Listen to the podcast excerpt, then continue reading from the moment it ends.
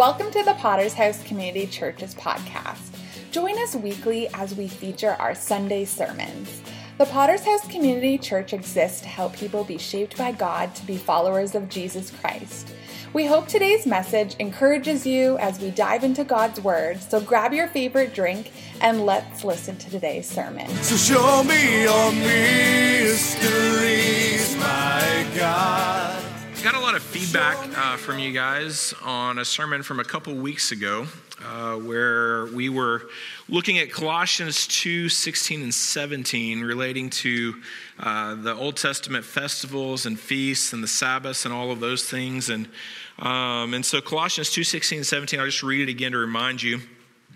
Therefore, let no one pass judgment on you in question of food or drink or with regard to a festival or a new moon or a Sabbath these are a shadow of the things to come, but the substance belongs to Christ.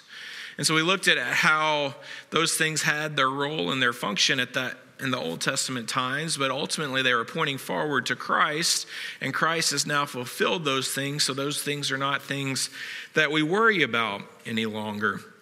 And uh, and so we we looked at the passage where where Jesus said like none of uh, none of the law is going to drop away, like it, it's all going to stand, but i have come to fulfill it. I've come to fulfill the law, is what he says in Matthew. Um, and so that's what we see that he has done. He has fulfilled the law. Um, and so those festivals and things we see records of Jesus, he kept the festivals, he did those things, he did all of it perfectly. Uh, when it comes to the sacrifices of the Old Testament and those things. Um, it's a really actually a very interesting thing to read the book of Leviticus and uh, and see.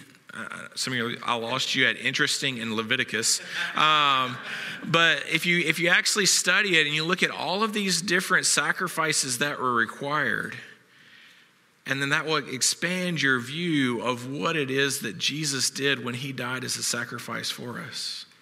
He fulfilled all of those sacrifices. He fulfilled it all. He did all of that. And so, does that mean that all of the things of the Old Testament have been fulfilled and therefore we do not need to concern ourselves with them? And the answer to that is no. Um, because what we'll see in our passage for today is some things that show up in the Old Testament. Paul reiterates here for the Christian that, hey, yeah, you don't do these things, and you do do these things um, as a Christian, as who we are. So, how do we navigate that? Well, theologians have, have broken the Old Testament laws down into three different categories. One is the civil law. Um, and so these were the laws relating to how uh, they, as a, a nation, were to conduct themselves.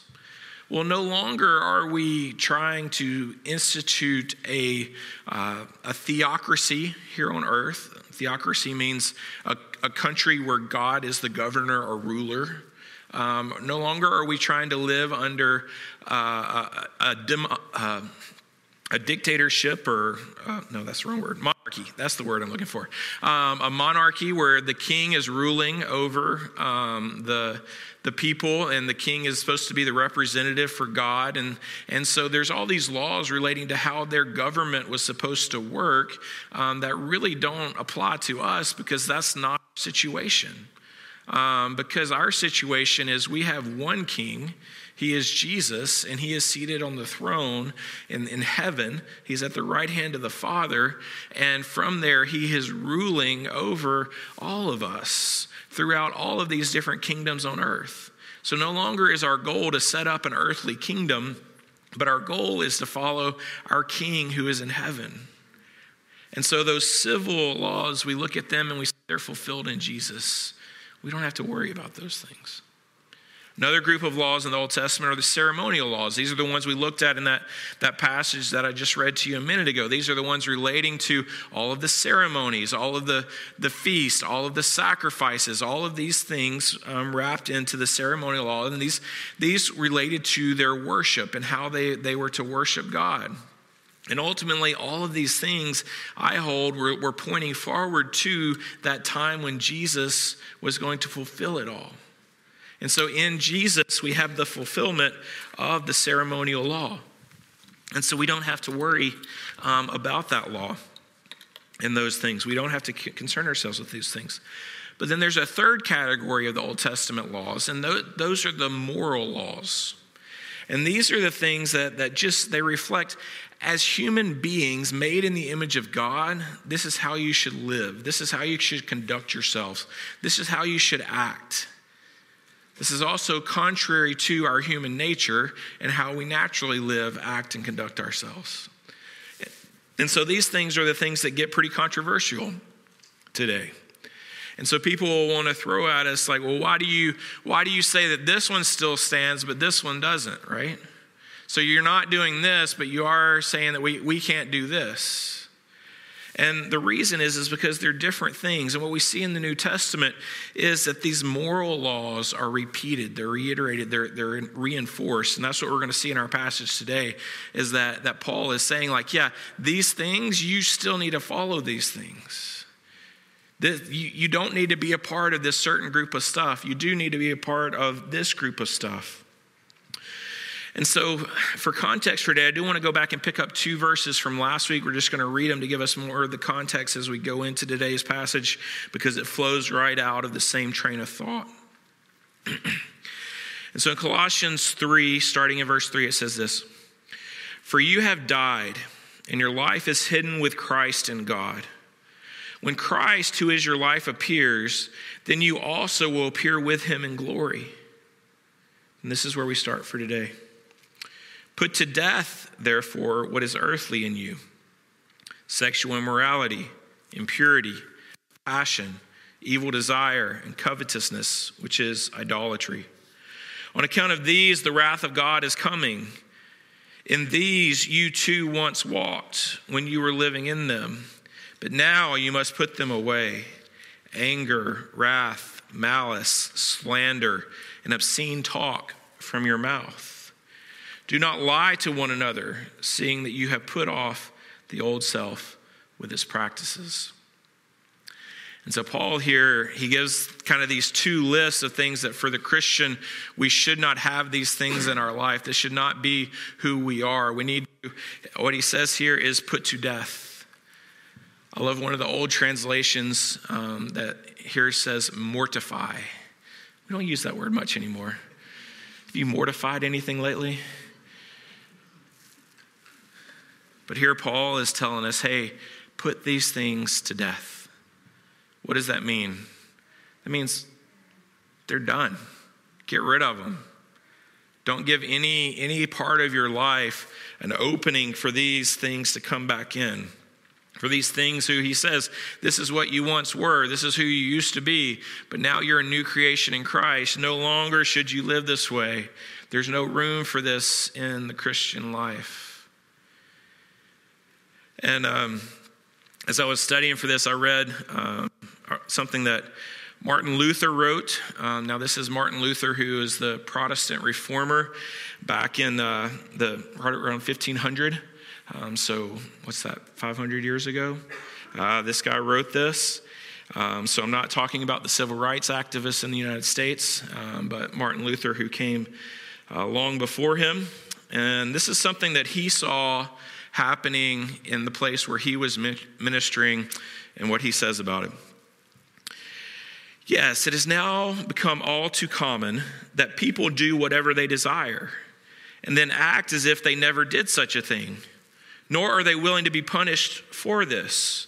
Some pretend to be immaculate and innocent so that whatever they do cannot be said to be evil or unjust. They hide behind exaggerated Christian love and virtue I'll say that part again. They hide behind exaggerated Christian love and virtue, but carry on with their shifty, evil, spitting and biting, lurking about, slandering others, and then are able to whitewash and disguise themselves as if they had acted quite well and justly, believing that if they present themselves as pure to people, that God would also let himself be deceived. I want to ask you have you seen any of that? I have. So it stands to reason that if it was a problem with the Colossians, that Paul is writing this to them to, to kind of help them and straighten them out and clarify things for them. And then 500 years ago, Martin Luther writes this, and he's seeing the same problems still happening. And we can look around and see the same problems still happening today. That I think this is a problem that in the Christian life we're going to always have to deal with. And so we need this reminder. We need the reminders that, hey, as the Christian, as what Christian literally means is little Christ. The, the term was first formed as an insult to Christians. But then, as people, it's like, you're just a little Christ. But actually, for a Christian, that's a badge of honor. You say, wow, you're identifying me with him? I'm a little version of him. Well, yeah, I'll, I'll accept that name. I'll take that name. And if you're, if you're taking on that name, you're taking that badge of honor, then you're to live the way that he lived and to model yourself in the way that he modeled himself. And so, therefore, we should put to death, therefore, what is earthly in you. Sexual immorality. What does that mean? The Greek word here is porneia. This is where we get the word, the first part of the word for pornography from. And what porneia meant when he wrote this and the way that it was applied when he wrote this was any sexual activity outside of heterosexual monogamous marriage. So people will say, oh, well, the Bible doesn't talk about this form of sexual immorality or that form of sexual immorality. yeah, it's all right there in that one word. It just takes one word to wrap all the mess up that we see in our world today. And he says, for the Christian, put that to death. The next ones go with it impurity, passion, and evil desire. He's saying, put these things to death. Instead of evil desires, we should be desiring the things of Christ. Next, covetousness. This one's easy for it to slip in. So easy for this to happen. Yesterday, I was up here at the building. They had a we had a group renting the building from us, and uh, they were um, a country music showcase. Um, and so they actually brought all their own equipment. And so they cleared our, our, I think Bruce cleared our stage off for them and cleared all our stuff. And, uh, um, and then they had their own equipment in here and speakers and everything. And uh, I, I, texted Bruce, I was like, man, I, I really like their speakers. They were just these little, little slim little towers, looked really sleek. They put out great sound. And I was like, man, we got these big old bulky things. We have to haul them around. It's like doing a workout anytime you move them. And uh, you have to check your heart. You have to say, is covetousness slipping in? Am I coveting speakers? Put to death these things. On account of these, the wrath of God is coming is what he says. And so he gives us a little he gives us these two lists broken up within the middle the answer for why the, this is important. Why is this a big deal? But let's go ahead and finish the rest of the two lists. And, and so we'll see, putting this all together in one list, it says the Christian should put to death sexual immorality, impurity, passion, evil desire, covetousness, anger, wrath, malice, slander, obscene talk, lying. So, what about that anger? What about that wrath? What about that malice? Now, to be clear, Scripture does talk about certain forms of anger, which are godly anger, which do have the place in the Christian life. Things that are evil and horrible and immoral should anger us. But in your anger, do not sin. That's what Scripture says. But I think what he's talking about here is the anger that can boil up in us, especially towards one another, and the wrath that can come from that, and the malice and the slander. When we let these things take root in our lives, they grow and they fester and they become worse and worse. He throws obscene talk here in this list. I've heard people say, well, I don't know if I can say this at church talking about a certain word or a certain phrase. And my encouragement to you is if you shouldn't say it here, you probably shouldn't say it anywhere. No obscene talk. The danger of lying to one another, even within the body, he brings out here. So we're encouraged to either put to death or put them all away of these things. And so I know that this will be a challenge for us. I know these are, are things that do want to creep back into our lives. But what he says in verse 7 is true. If you're a Christian, if you've given your life to Christ, if you've received the Holy Spirit in your life, it is true that what he says in verse 7 in these you too once walked when you were living in them. This used to be part of your life. This used to be who you are. But as he said um, back up in verse 3 for you have died and your life is hidden in Christ with God. That's not who you are anymore. And so I believe when he says in verse 6, he says, On account of these, the wrath of God is coming. He's not saying that as a, a point of caution for the Christian that the wrath of God is coming for us. If you've experienced the grace of Jesus, that the wrath of God is coming on you because you're still doing these things. No, I think what he's saying is he's going back to verse 4 where he's already pointed out the fact that when Christ, who is your life, appears, then you also will appear with him in glory. That's a done deal for the Christian. You're going to appear with him in glory. So, if that's your future and that's where you're going, why are you wanting to live in the things that his wrath is coming back to judge at the same time? At the same time, he's coming back bringing wrath, but he's also coming back bringing redemption and salvation for those who are his who get to go and be with him. And so, why would you want to identify your life and your actions and your attitudes with the things that he is coming back to judge? Christians, through the power of Christ, we have traded the old self for the new. Don't let the old rule any longer. Put it to death. So that's the part of the heavy part. Let's go on in verse 9 where he says this seeing that you have put off the old self with its practices and have put on the new self, which is being renewed in knowledge after the image of its creator. So it's not just that we're about, hey, stop doing that stuff. But no, you don't have time to do this, that stuff anymore because you're being renewed. You're being made new in the knowledge and the image of your Creator. He's forming you and fashioning you into something that's new and different than what you were before. No longer do we walk in those things. We now are being renewed to be like Christ. And so we need these reminders because it's easy to fall back into those things. This is why Paul is reminding us of these things. If when you came to Christ, all of a sudden the old self just completely went away, as some people propose, and you no longer have any struggles with these things, then we wouldn't need this reminder.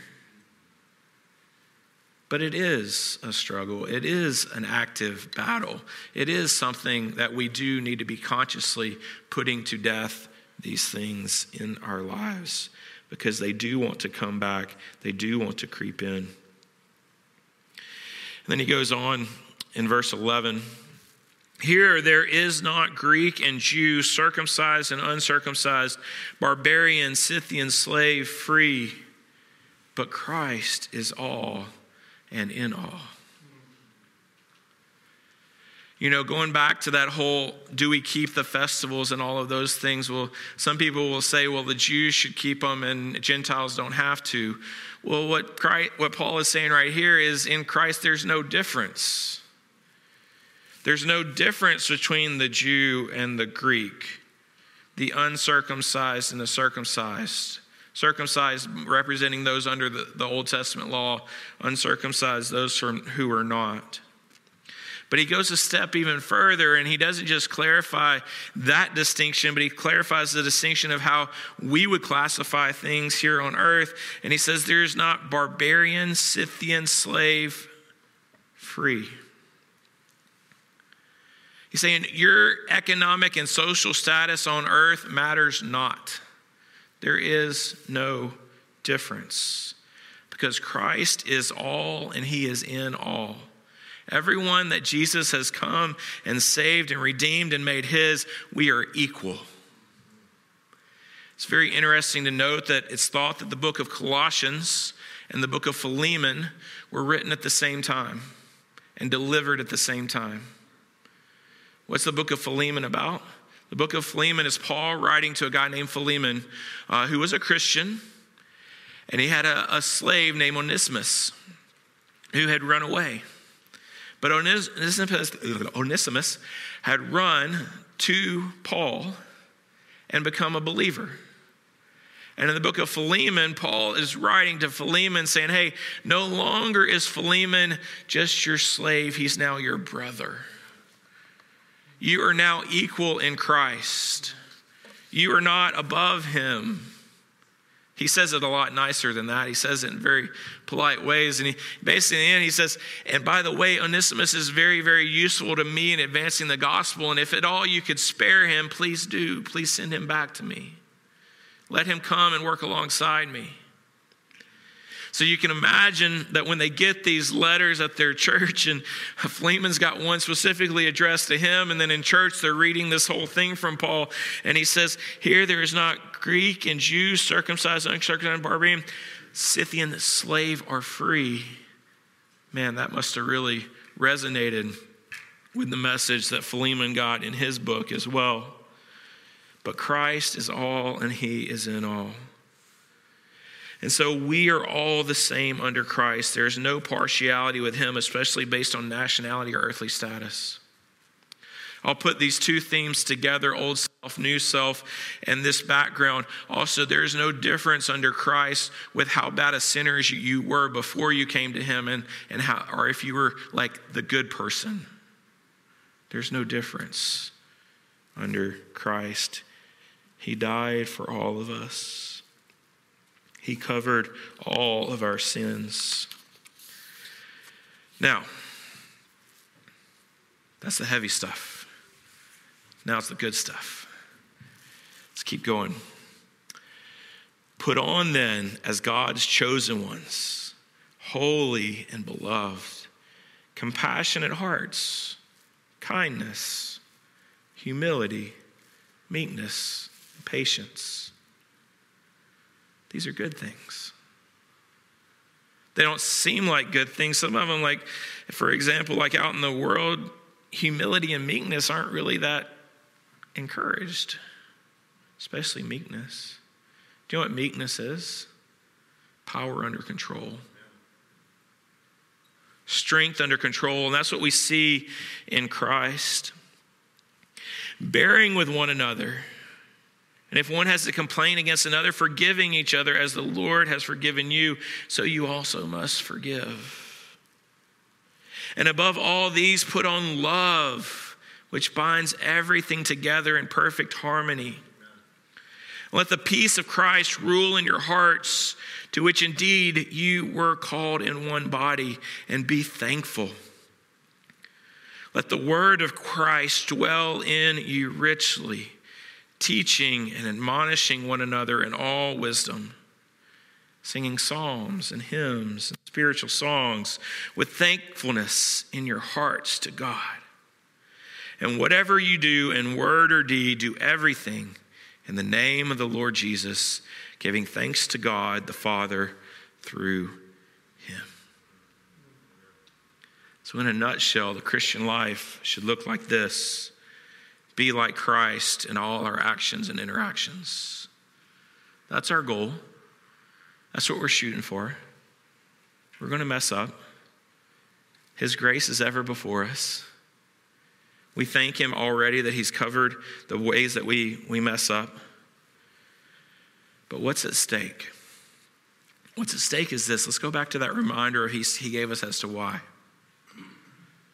The wrath of God is coming.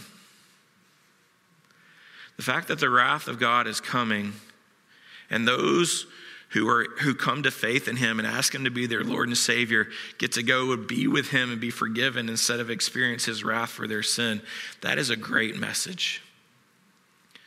That is a message that is based on the fact that Jesus was the Son of God. He still is. He came and lived a sinless life. He died on a cross and he rose again. In that we have hope, not in keeping rules and laws and these things. If you hear this message and you think, okay, I just got to put to death those things and live this way, then I'm going to be good with God. No, that's not what he's saying here at all. What he's saying here is the fact that, that Jesus Christ is all and he is in all. And so, because of that, we're going to give him thanks to God the Father through him. How do we give him thanks? We give him thanks with our lives. That includes coming and singing, as we sang this morning. That includes uh, filling our minds with the thing of things of Him and growing in these things as we see in this verse. But also, what's so important is the fact that He's entrusted those of us who know Him with this message. And as one's entrusted with this message, we're to share it with others who need it. And I want to ask you how does it validate our message if our life does not look any different than with those with whom we share? Just taking the, these lists, if you know a person to be a liar, do you trust them? On the flip side, if, if you know them to be kind and humble, do you trust them? We have the message that's the most important thing in the world, and it needs to be validated by our lives. If you know someone who holds a grudge like no other, who's full of wrath and trying to get their own vengeance, are you going to listen to that person as they tell you about Jesus' forgiveness? But equally, if that person is someone who's quick to forgive, as we see here, just as the Lord has forgiven them, then you'll recognize there's something different about this person, and I want to know what they have. The elders' goal for this year, one of our objectives, is we would love to see every member of Potter's House sharing the gospel and leading one other person to Christ over this year. We don't, we don't have to save everybody.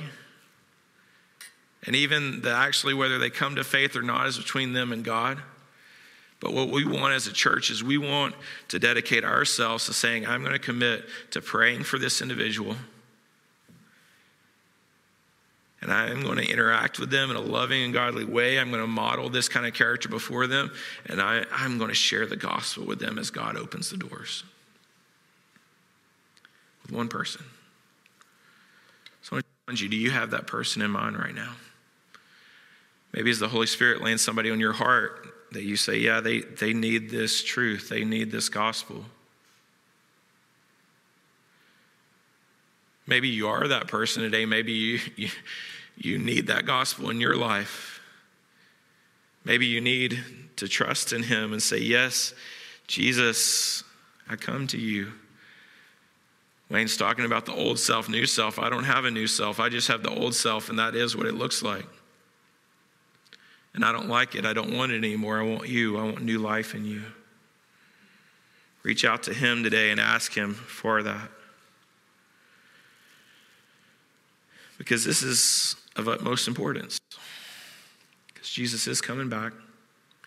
We either go with him or we experience God's wrath for our actions. Let's pray.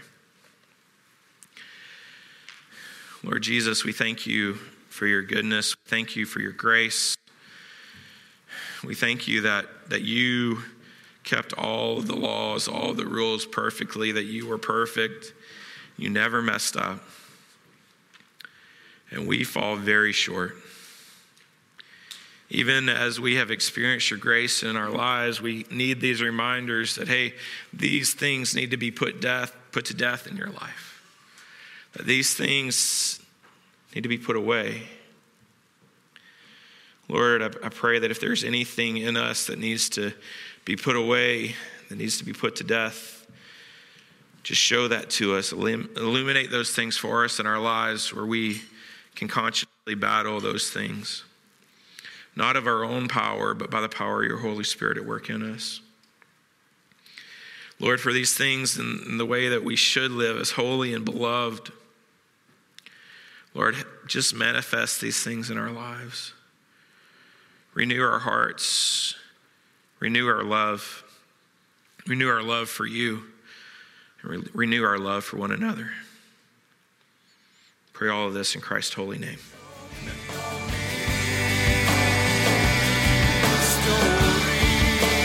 Thanks for tuning in to today's episode. Feel free to subscribe to our podcast, leave us a review, and share with others. If you'd like to learn more about our church, you can visit our website at www.potterschurch.ca or you can connect with us also on social media. Tune in next week for a brand new episode of our weekly sermon series. We hope that you have such an amazing rest of your day.